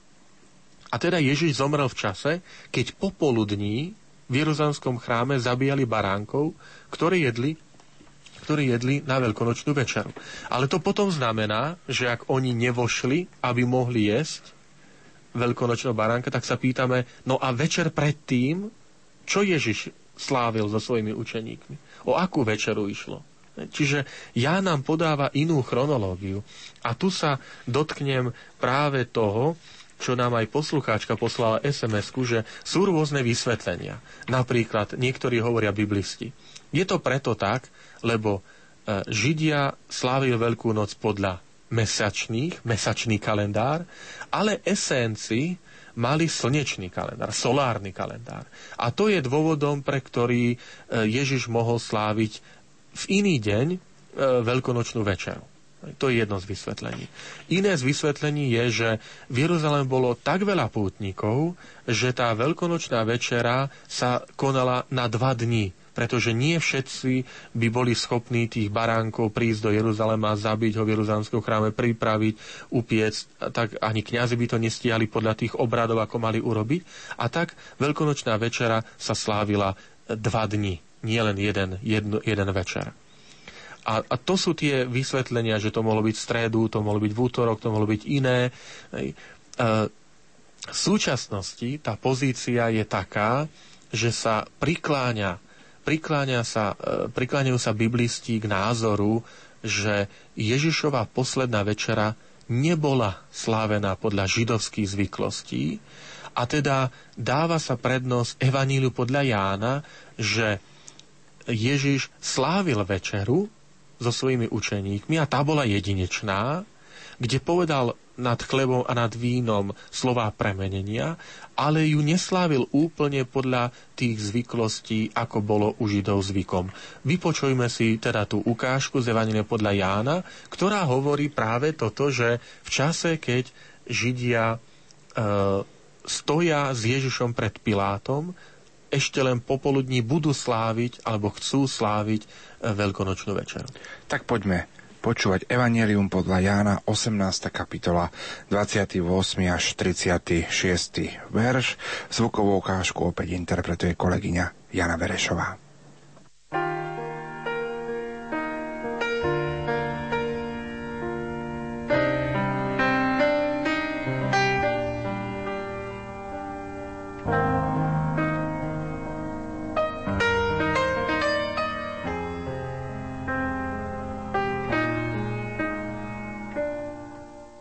Kajfáša viedli Ježiša do vládnej budovy. Bolo už ráno, ale oni do vládnej budovy nevošli, aby sa nepoškvrnili a mohli jesť veľkonočného baránka. Preto vyšiel von za nimi Pilát a opýtal sa: Akú žalobu podávate proti tomuto človeku? Odpovedali mu: Keby tento nebol zločinec, neboli by sme ti ho vydali. Pilát im povedal: Vezmite si ho vy a súďte podľa svojho zákona. Židia mu odpovedali: My nesmieme nikoho usmrtiť. Tak sa malo splniť Ježišovo slovo, ktorým naznačil, akou smrťou zomrie. Pilát opäť vošiel do vládnej budovy. Predvolal si Ježiša a spýtal sa ho: Si židovský kráľ? Ježiš odpovedal: Hovoríš to sám od seba, alebo ti to iní povedali o mne? Pilát odvetil: Vari som ja Žid, tvoj národ a veľkňazi mi ťa vydali. Čo si vykonal? Ježiš povedal: Moje kráľovstvo nie je z tohto sveta. Keby moje kráľovstvo bolo z tohto sveta, moji služobníci by sa bili, aby som nebol vydaný Židom. Lenže moje kráľovstvo nie je stadiaľto. František, tak to bola tá spomínaná ukážka z Evanjelia podľa Jána. Ja pripomeniem súradnice našim poslucháčom. osemnásta kapitola, dvadsiaty ôsmy až tridsiaty šiesty verš. Čo k tejto nahrávke môžeme viac povedať? Teda vidíme, že evanjelista Ján umiestňuje e, Ježišovo umúčenie ešte pred tým, než Židia slávili veľkonočné večeru a jedli veľkonočného baránka. Potom Ježišova večera nebola slávená podľa židovských zvyklostí veľkonočnej večere, ale bola jedinečná. K tomuto názoru sa prikláňa aj súčasný pápež Benedikt šestnásty, ktorý v druhom diele svojej knihy Ježiš Nazarecký, slovenský text sa chystá, ak sa nemýlim, v máji by mal výjsť slovenský preklad a má názov Od vstupu do Jeruzalema po vzkriesenie, uvádza, že Ježiš neslávil poslednú večeru podľa obradov židovstva, ale naplnil a dal nový zmysel židovskej veľkonočnej večeri tým, keď sa ako nevinný baránok obetoval na kríži, aby vykúpil ľudstvo z otroctva hriechu. Pretože evanjelista Ján tam robí takú zaujímavú vec. V čase, keď zabíjali kňazi tých baránkov, ktoré mali Židia jesť na večeru, iný nevinný baránok vystúpi na drevo kríža, aby tam obetoval svoj život. Už rozumieme, prečo Ján Krstiteľ povie učeníkom na začiatku Jánovho evanjelia v prvej kapitole, keď vidia Ježiša prechádzať: Hľa, baránok Boží, ktorý sníma hriechy sveta. Baránok sa jedával na veľkonočnú večeru a mal sa jesť celý, nemal sa porciovať, nemal sa nejako sekať. A všimnime si aj, čo, čo hovoria evanjeliové texty o Ježišovi: kosť mu nebude zlomená. Hej, tu je veľká symbolika tej, tej židovskej Veľkej noci, jedenia baránka s týmto nevinným baránkom, ktorý zomiera na kríži. Kristus dáva nový zmysel dejinám ľudstva, ale aj dejinám života každého jedného z nás. Uh, vedel Ježiš, keď slávil s učeníkmi večeru v tom období, v tej atmosfére Veľkej noci, že, že zomrie. Vedel, že už nikdy nebude jesť večeru paschy, teda toho pesachu, ako nazývajú Židia Veľkú noc. Preto povolal učeníkov na mimoriadnu poslednú večeru, ktorá sa neriadila žiadnym konkrétnym židovským obradom, ale predstavovala jeho rozlúčku. A v tejto rozlúčke zanechal to najväčšie tajomstvo, vlastnú prítomnosť v spôsobe chleba a vína. To znamená, počas tejto večer im dal niečo nové. Sám seba, ako skutočného baránka. A tak zaviedol, môžeme povedať, vlastnú paschu. No, keď sa pozrieme spätne, tak potom vidíme súvis Ježišovej smrti a zmrtvých stania, že to bola Ježišova pascha. A v tomto je čosi nové. Staré rituály židovskej Veľkej noci sa už nemohli udržať pre Ježišovo naplnenie, pretože už nastal ich čas. A daroval seba, a tým vlastne dal nový význam celej veľkonočnej večer, celej tej pasche. Pre kresťanov vždy, keď slávime Pánovu večeru, keď slávime svätú omšu, tak vlastne si uvedomujeme, že Ježiš je ten, ktorý dáva nový zmysel všetkému tomu, čo bolo doteraz. Prečo ten evanjelista Ján, prečo skôr jemu sa tak držíme a nie, nie možno tí synoptici? Preto, lebo na viacerých miestach evanjelista Ján ukazuje, že je viac historický ako tí zvyšní traja synoptici, alebo takú, taký väčší dôraz na, na tie niektoré také historické zmienky ukazuje. Napríklad na, veľ, na piatu pôstnu nedeľu sme počuli o vzkriesení Lazára. A tam sa hovorí, že prišli potešiť Máriu a Martu, keď im zomrel brat Lazár, aj Židia z Jeruzalema. A evangelista Ján hovorí, že preto, lebo Jeruzalém bolo od Betánie vzdialený pätnásť stádií. pätnásť stádií to je dva celé osem, dva celé deväť kilometra. A to je presne toľko, koľko je od Jeruzalema dnes, toľko tá Betánia je vzdialená. Čiže Ján veľmi presne hovorí. Napríklad v piatej kapitole svojho evanjelia hovorí o uzdravení chromého pri rybníku Beceta. Ten rybník sa archeologicky našiel. Naozaj nedaleko Jeruzalemského chrámu tam je, bol objavený. A vieme aj z ďalších nálezov, že aj Rimania, aj neskôr v období bol využívaný aj za účelom istých, že tá voda tam mala isté lieče, liečivé, liečivé účinky, ako to spomína Jánovo evanjelium. Preto, ak ide o o rozprávanie, aký charakter mala Ježišova Veľká noc, tak sa prikla- e, posledná večera, tak sa prikláňame k tomu, že to bola jedinečná večera, ktorá nešla v duchu, v duchu židovských rituálov. Možno by bola otázka, ty raz ty traja čo? Čo s tými troma? Marek, Matúš, Lukáš. Pamätajme na to, že tieto evanjelie boli písané s odstupom štyridsať až päťdesiat, štyridsať až päťdesiat rokov od Ježišovej smrti a zmŕtvychvstania. A to, že Ježiš slávil s učeníkmi večeru v čase židovskej Veľkej noci, to oni zachytávajú. A pokojne o štyridsať až päťdesiat rokov po Ježišovi vedeli, že Ježiš tesne pred smrťou, a tá smrť nastala počas židovskej Veľkej noci, slávil so svojimi učeníkmi večeru. Akú večeru? Tak vyplývalo z toho, tak akú večeru? Tak asi židovskú večeru. Čo iné? A tam je dôležité to, že synoptici, a teda tí evangelisti, nechceli podať priebeh tej židovskej Veľkej noci. Toto nie je ich, ich prioritou. Preto sa tam nespomína, že či Ježiš jedol tie horké byliny a či jedol aj tie iné a koľko tých kalichov vína pil, tak ako to hovorí židovská, židovský obrad. Lebo toto nie je v centre pozornosti. Čo bolo v centre pozornosti evangelistov štyridsať až päťdesiat rokov po smrti Ježiša Krista? Odovzdať podstatu.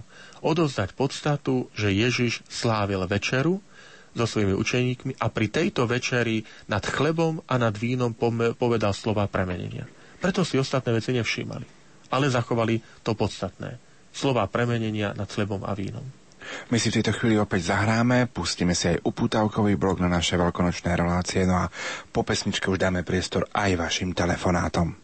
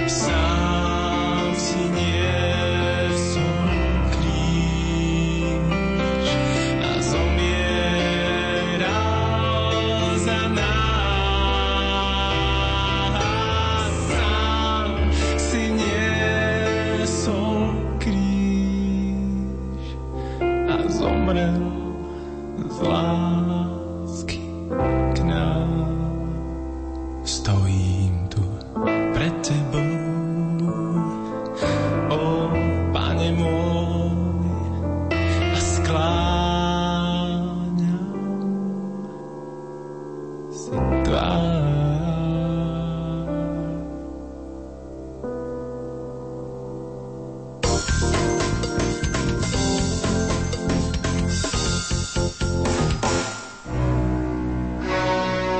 najväčšie tajomstvá kresťanskej viery, smrť a zmrtvých vstanie Krista premietnuté v školskej katechéze?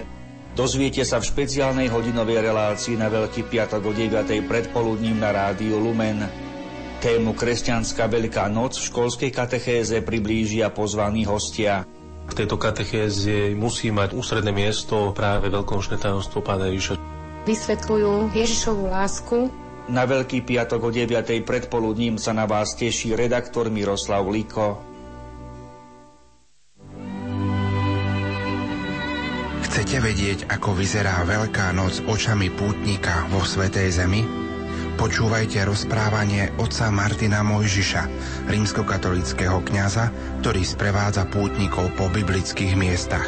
Počúvajte rozprávanie o miestach, kde Ježiš položil svoj život za nás. Na Veľký piatok od desiatej do dvanástej hodiny.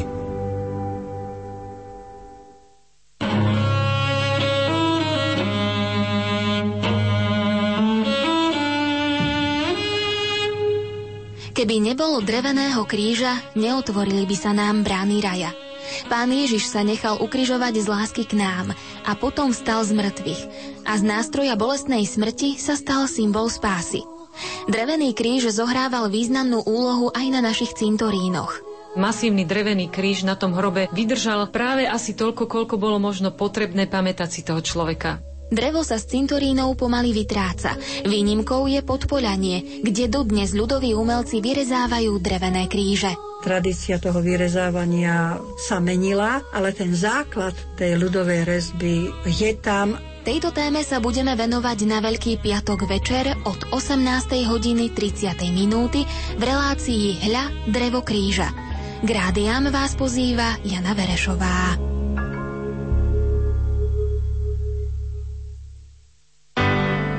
Keď dieťa na duchovnej ceste predbehne svojich rodičov a v jeden deň im oznámi, že vstupuje do rehole, pocity mami a otca vtedy bývajú veľmi ťažké. Si myslím, a Bože, strátim cerku, nebudem mať, ale za to som mi nepovedal, že nie, nechoď, nechoď. Rodičia v úvodzovkách by mali brániť deťom ísť do takého stavu. Nie preto, že by nešli, ale aby si uvedomili, čo to je. Lebo to nie je jednoduché. Nie je to nič príjemné, keď vám jediný syn, vymodlený syn, keď vám oznámi, že chce ísť do rehole. Ako prijali niektorí rodičia rozhodnutie svojich detí zasvetiť svoj život Bohu, si vypočujete v piatok večer o pol deviatej.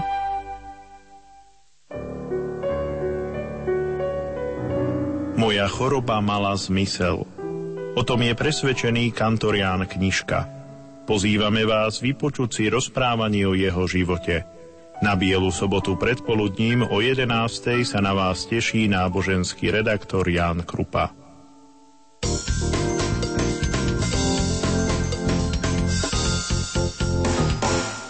nula štyridsaťosem štyridsaťsedem jeden nula osem osemdesiatosem alebo nula štyridsaťosem štyridsaťsedem jeden nula osem osemdesiatdeväť, to sú telefónne čísla do štúdia.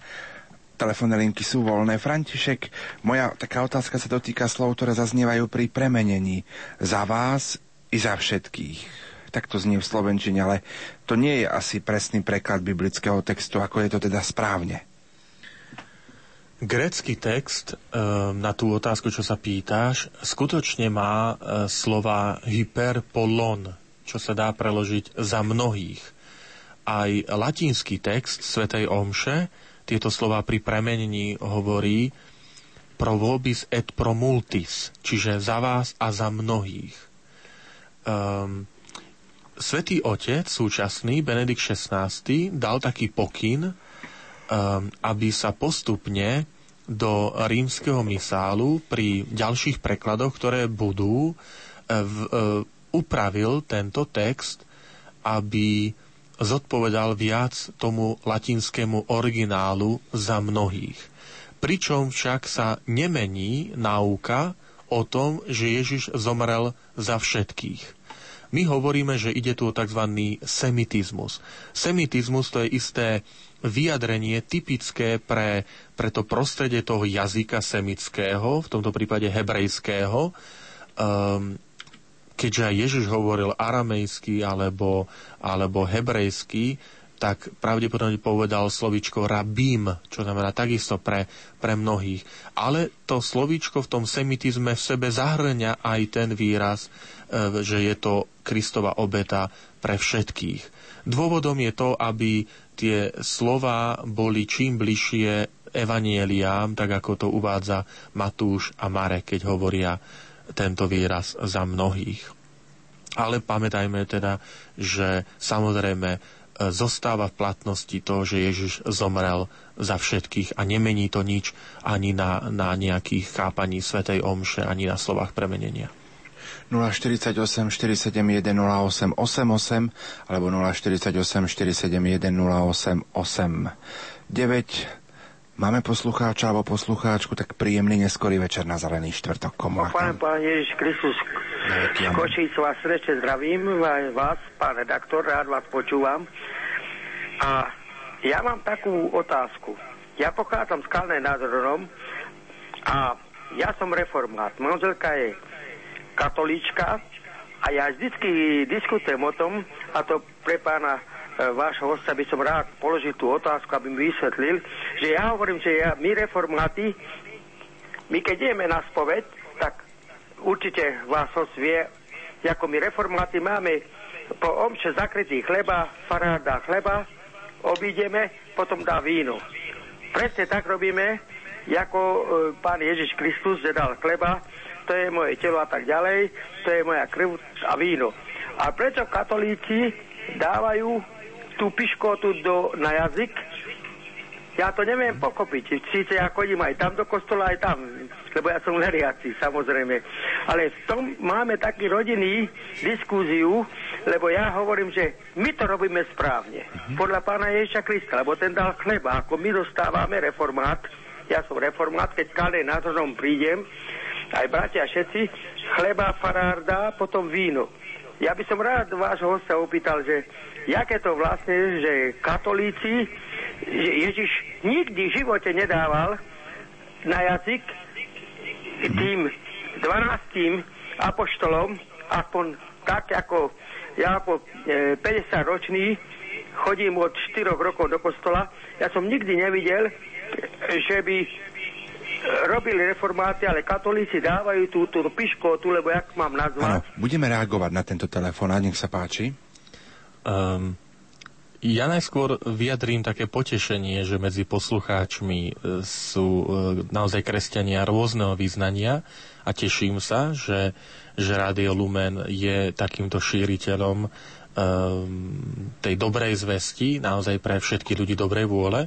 Takže teším sa, že máme medzi poslucháčmi e, kresťanov rôznych vyznaní. E, upresním, to, čo sa dáva na jazyk, sa odborne nazýva, že to je hostia, e, aby, aby sme vedeli, o čom je reč. E, ide tu o, o istú tradíciu.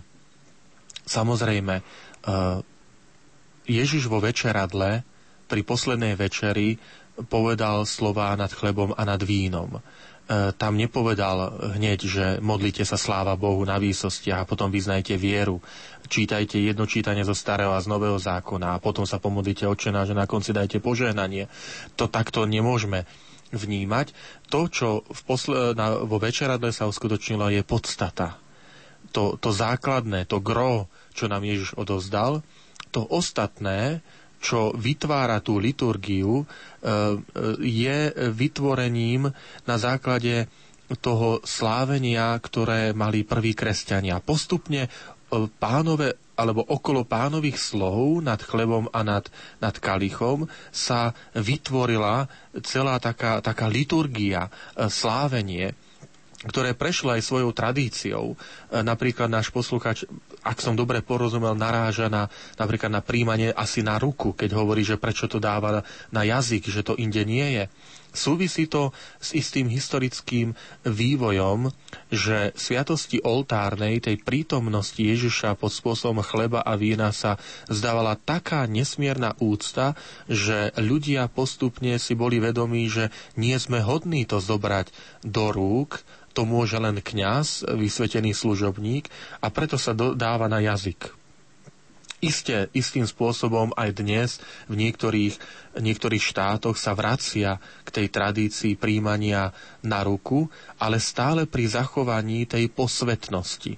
Že to tam je stále dôležité zdôrazňovať, aby sa zachovala posvetnosť, že je to telo a krv Ježiša Krista. Čiže to príjmanie na jazyk hostie vidím ako, ako vyústenie také celkom prirodzené tej, tej úcty, ktorou sa, ktorej sa tešila a teší táto sviatosť. Ako sme hovorili na začiatku relácia, relácie, v katolíckej cirkvi je to považovaná medzi siedmimi sviatostiami za tú najväčšiu, ktorá je medzi sviatostiami, ktoré katolícka cirkev má. A ďalší možno problém pre nášho poslucháča je otázka, že prečo katolícka cirkev dáva príjmať iba telo Kristovo a nie aj krv Kristov, čiže na to príjmanie aj z kalicha. Nauka katolíckej cirkvi je, že Ježiš Kristus je celý a nerozdelený. Jeho ľudská a božská prirodzenosť tak pod spôsobom chleba, ako aj pod spôsobom vína. Je celý. To znamená, kto príjma hostiu, príjma celého Ježiša Krista. Tu je potrebné vidieť aj istú praktickosť. Opäť, že to príjmanie hostie a len hostie, teda my povieme, že telo Kristov, ale v tom tele je celý Ježiš Kristus, vyplýva aj z istých takých praktických dôvodov pri, pri veľkom množstve veriacich, ale samozrejme niektoré situácie, ktoré upravujú liturgické predpisy, umožňujú prijímať, ako sa povie, pod obidvoma spôsobmi, posledom chleba aj vína, pri istých príležitostiach. Napríklad aj dnešná svätá omša by mohla byť v istých malých, menších komunitách k tomu príležitosťou, alebo k tomu sú príležitosti, ako je prijímanie sviatosti, sviatosti krstu, sviatosti birmovania, prvého svätého príjmania, alebo sviatosti kňazstva, alebo niektorých takých osobitných situácií, ktoré sú, kde môže byť aj podľa, to už sú smernice liturgické, ktoré to upravujú, za akých podmienok to môže byť, ale to nijako nemení na skutočnosti, že pod spôsobom chleba, teda v hostii, je prítomný celý Ježiš Kristus, jeho božstvo aj ľudstvo. Pozerám do našich es em esiek, pochválený buď Ježiš Kristus. Srdečne vás pozdravujem v éteri a prajem vám a všetkým poslucháčom lásku zeleného štvrtku.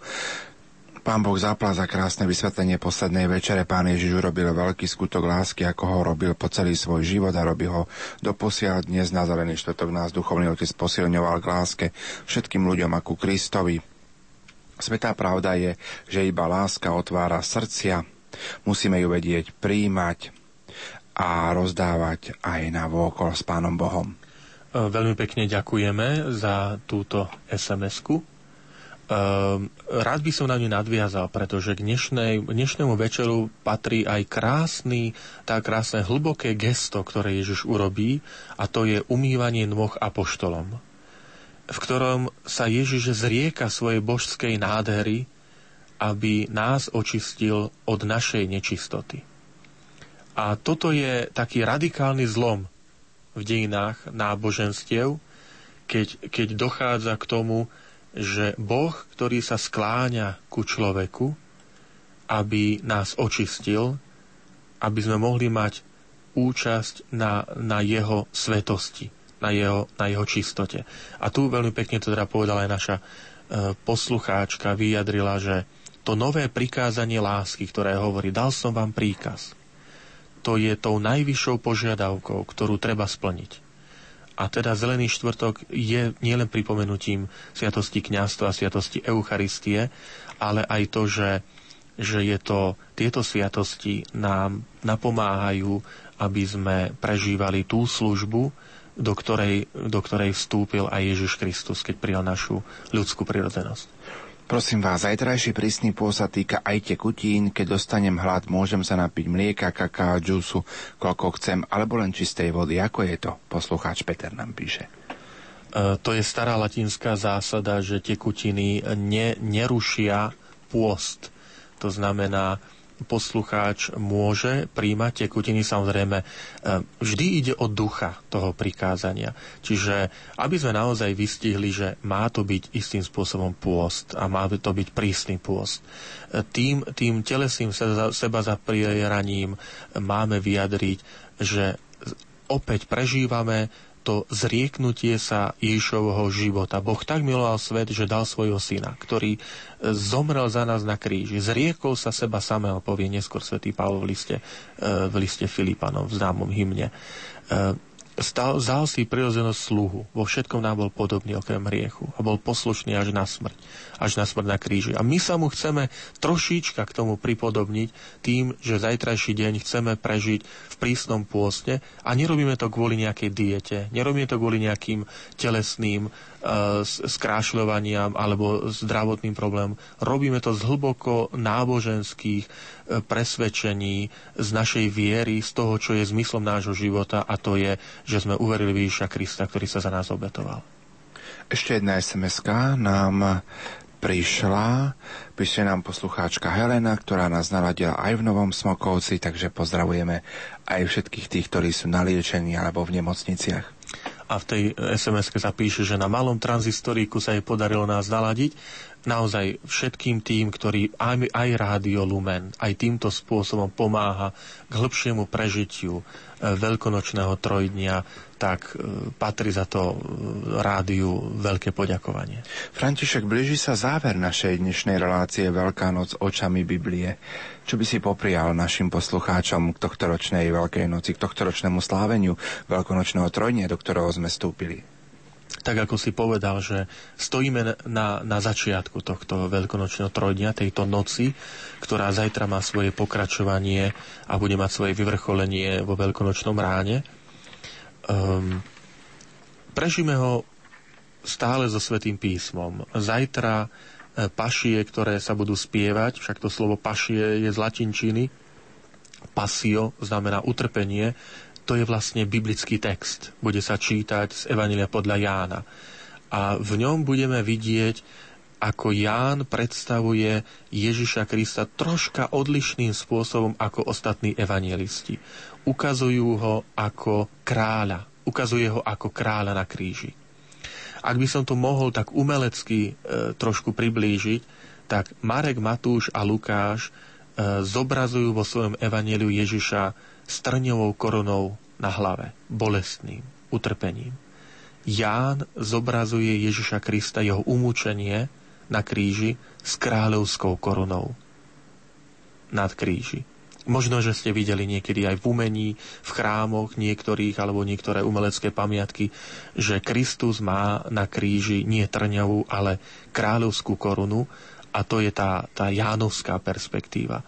Evangelista Ján nám chce ukázať, že kríž nie je e, nástrojom len utrpenia, bolesti, ale kríž je aj nástrojom oslávenia. E, v kríži je oslávený Otec, ako to Ježiš hovorí, a v kríži Otec oslávi svojho syna. Nech nás to naplňa úctou ku Svätému krížu, ktorému sa zajtra budeme kláňať. Nebudeme sa kláňať drevu alebo kovu, ale budeme sa kláňať tomu tajomstvu, tej veľkej láske Ježišovi Kristovi, ktorý, ktorého niekedy svet nazýva, že to je bláznostvo kríža. Ehm, aj svätý Pavol nám to ponúka, keď hovorí, že pre mnohých umúčenie Krista je bláznostvom, ale pre nás je hrdosťou, pre nás je veľkosťou. Tak aj pre nás všetkých prajem, aby veľkonočné sviatky, sviatky Pánovho umúčenia, smrti, pochovania a zmŕtvychstania boli sviatkami hrdosti. E, nepoznám iné náboženstvo, ktoré by hovorilo, že Boh sa stal kvôli človeku, pre človeka, človekom a zomrel pre človeka na kríži. Nepoznám iné náboženstvo ako kresťanstvo a mňa to naplňa veľkou hrdosťou a hrdosťou nielen na toto náboženstvo, ale hrdosťou, že môžem vyznávať Boha, ktorý sa pre mňa stal človekom a pre mňa zomrel na kríži. Tam je ukázaná tá krajnosť, ten vrchol milovania. Všetkým prajem teda ešte raz požehnané veľkonočné sviatky. František, ďakujem pekne, že si prijal teda pozvanie a bol spolu s nami. Verím, že ak dožijeme v zdraví, prídeš opäť k nám tentokrát na veľkonočný útorok do relácie Duchovný obzor. Teším sa na toto stretnutie, ako hovoríš, ak Pán Boh dá, tak sa s poslucháčmi opäť stretneme na veľkonočný útorok večer už teraz aj takýmto spôsobom vás pozývam, aj teším sa na stretnutie s vami, keď budeme rozjímať nad cestou emauských učeníkov k ich poznaniu Ježiša Krista z mŕtvych stalého. Dnešnú reláciu zakončím slovami svätého otca Benedikta šestnásteho. Veľmi som túžil jesť s vami tohto veľkonočného baránka skôr, ako budem trpieť. Pane, Ty si túžil po nás pomene, túžil si byť účastný v nás vo svätej Eucharistii, zjednoť sa s nami. Pane, zbuď aj v nás túžbu po Tebe, pozbuď nás v jednote s Tebou a navzájom medzi nami. Daruj Tvojej cirkvi jednotu, aby svet uveril. Amen. Za pozornosť vám ďakujú Richard Švarba, Diana Rauchová a Pavol Jurčaga. My sa spoločne stretneme zajtra o desiatej hodine, kedy vám priblížime Veľkú noc očami pútnika vo Svätej Zemi. Naším hosťom bude rímskokatolícky kňaz a sprievodca po Svätej Zemi otec Martin Mojžiš. Majte sa fajn, do počutia a dobrú noc.